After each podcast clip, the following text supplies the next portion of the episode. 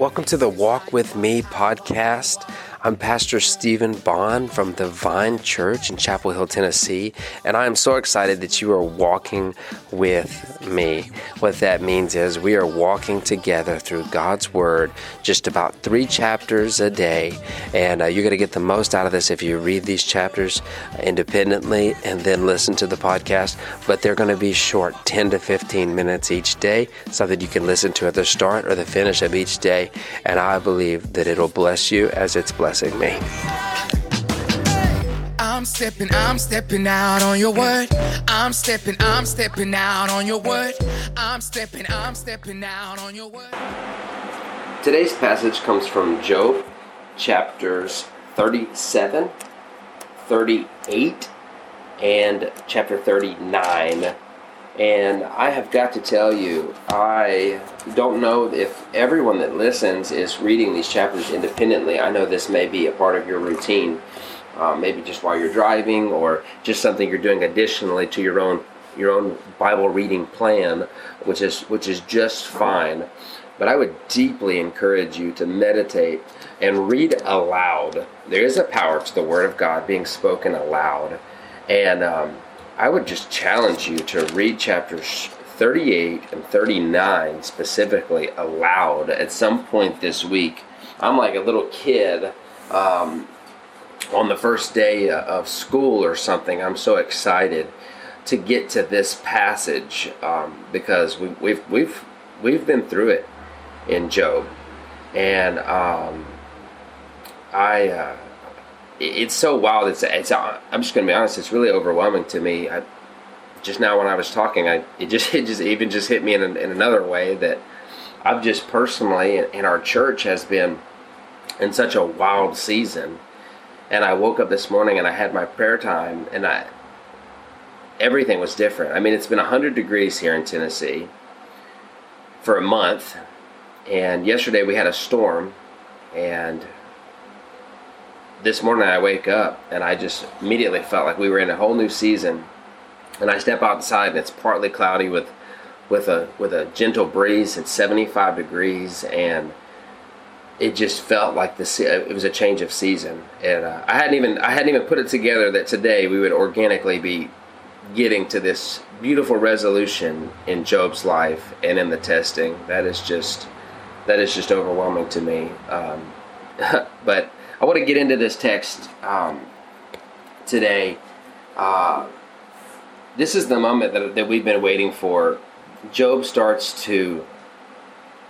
Job, chapter 37, Elihu is just started to talk about God's majesty and His greatness.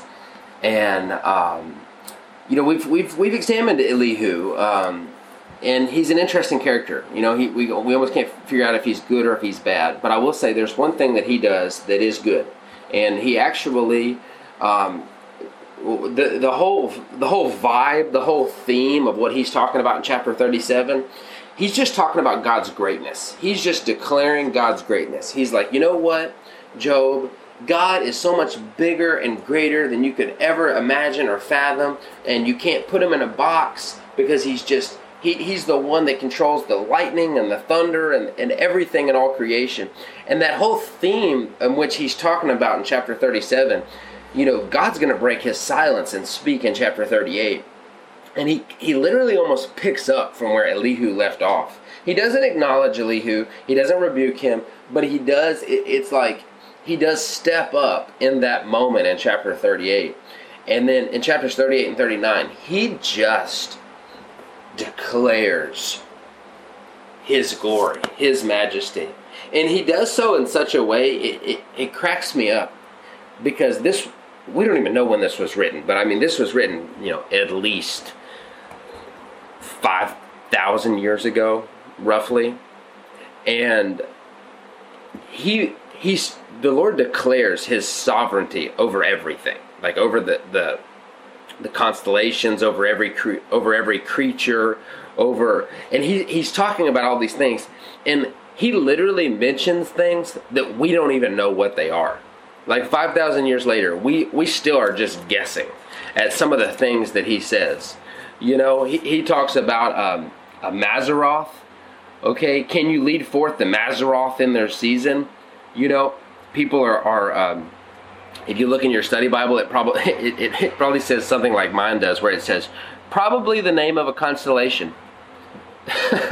Probably. Like, we don't know what he's talking about. I think that's the whole point. You know, we sneak ahead for just a second, but in chapter 41, he says, can you draw out Leviathan with a fish hook?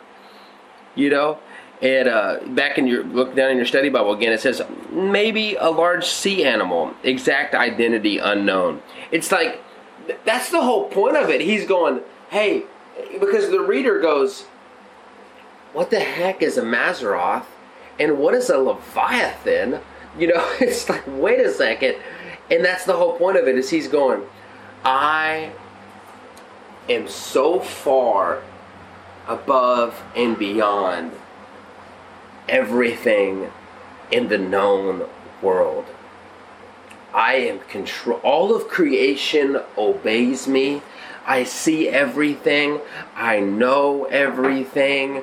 And this isn't like boastfully, you know, arrogance of the Lord.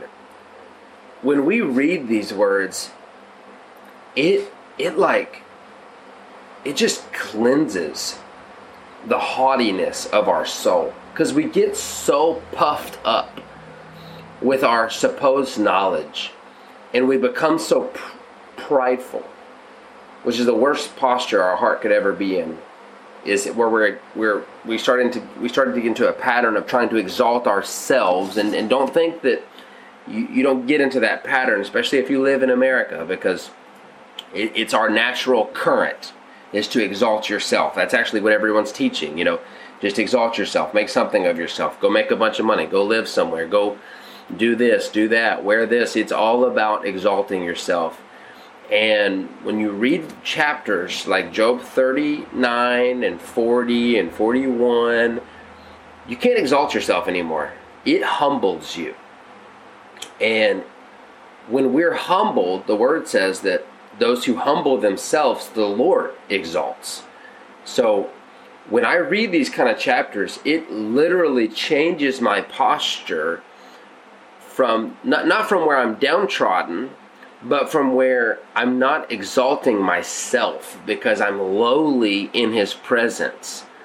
And it actually floods faith in your heart, because you know that you know the God in which all things bow to. He says, I set the parameters and have decided how far the seas can go. The waves, in all of their like loftiness, yeah, I decide how far they can go. You know, the hungry animals in the forest, I provide food for them. I see everything. I've got storehouses prepared with snow and with hail and with, you know, it's overwhelming. How can I even really unpack this text? Because the whole point of this text is really for us to read it and our jaw to kind of drop and go, whoa. I am like nothing. Who am I that you would even think of me? You know, again, jumping ahead, he talks in chapter 40, and he says, behold, Behemoth, which I made, as I made you. Again, look down into your study Bible. Behemoth, a large animal, exact identity unknown. What the heck's a behemoth? You know, and I know you could Google it and find some picture or whatever, but no, I mean, but literally, like, we don't know. Like, he's just saying, like, I know everything that you know, and the reason why you know anything is because I've allowed wisdom to reach you, but then I also know so much more than you'll ever know. So just trust me. Just trust me. I know your comings and your goings, and I know the past, and I know the present, and I know the future, and I know this entire world, and I know why it spins, and I know, you know, I mean, it's just incredible. And this isn't really like a rebuke against Job. This is just a reminder of him, to him, that in all of your wisdom, I still know so much more than you. There are still aspects to this whole world in which I have my eyes on and my hands on that you will never know about. And that should bring comfort to us. Wherever you're at, whatever season, whatever situation that you're in right now, God sees it. And He has His hands on it. And you can trust Him. Even if you're in a terrible season like Job was in, you can still trust Him. He hasn't turned His back. He knows and He sees. Or if you're in a great season, give thanks to God, because all good and perfect things come from Him. He has allowed and even caused for these blessings to come upon you. He cares. If He cares for the birds and their eggs and the hungry lions, how much more does He care for us, His prized creation, His masterpiece, as it says. He cares for us. He's watching over us, our every step. And so this is just an amazing humbling of Job. Now, there's different types of humblings, okay? There can be you can become so prideful and arrogant, and you think kind of like King Saul, and you think you control everything. And there's a humbling that comes from that. There's also a different kind of swelling, where you become so conceited in knowledge that you almost become depressed. That's more of where I feel like Job was at, because you listen to back in his text and he goes, "Oh, what's the point of anything? Because there's no purpose in any of this life. You know, whether you come or whether you go, everybody dies, and you know the wicked are rewarded for doing nothing, and the godly are get everything stripped from them, and There's even that, and to that, God just humbles him by saying, hey, you think that you got it all figured out, but you don't, because I'm doing whatever I want to do, and I'm watching everything. I've got my eyes on everything and all of creation. And so what's the ultimate response? Reverence, fear of the Lord. That's the ultimate response. That's what we need to take out of this whole book. Regardless of trials, regardless of situations, regardless of what we gain or what we lose. And we've got a couple of chapters left. We're going to finish this off tomorrow or on our next session. But that's the ultimate response, church, is we've got to get to a place where we don't exalt ourselves or think that we've got all this figured out. But living in a place where we go, God, I don't know what you're doing, but I know that you know what you're doing. And I'm grateful that I know you, and that you know me, and that your eyes are upon me, and that you won't leave me nor forsake me, and that no matter what comes against me, you have the ability to turn it together for good. So right here in this present moment, in this present situation, whether I'm on a hill or whether I'm in a valley, I will praise you just the same, because your ways are so much greater than mine. Your thoughts are so much greater than mine. And for that reason, I will humbly bow before you in complete reverence, because I trust that you are sovereign.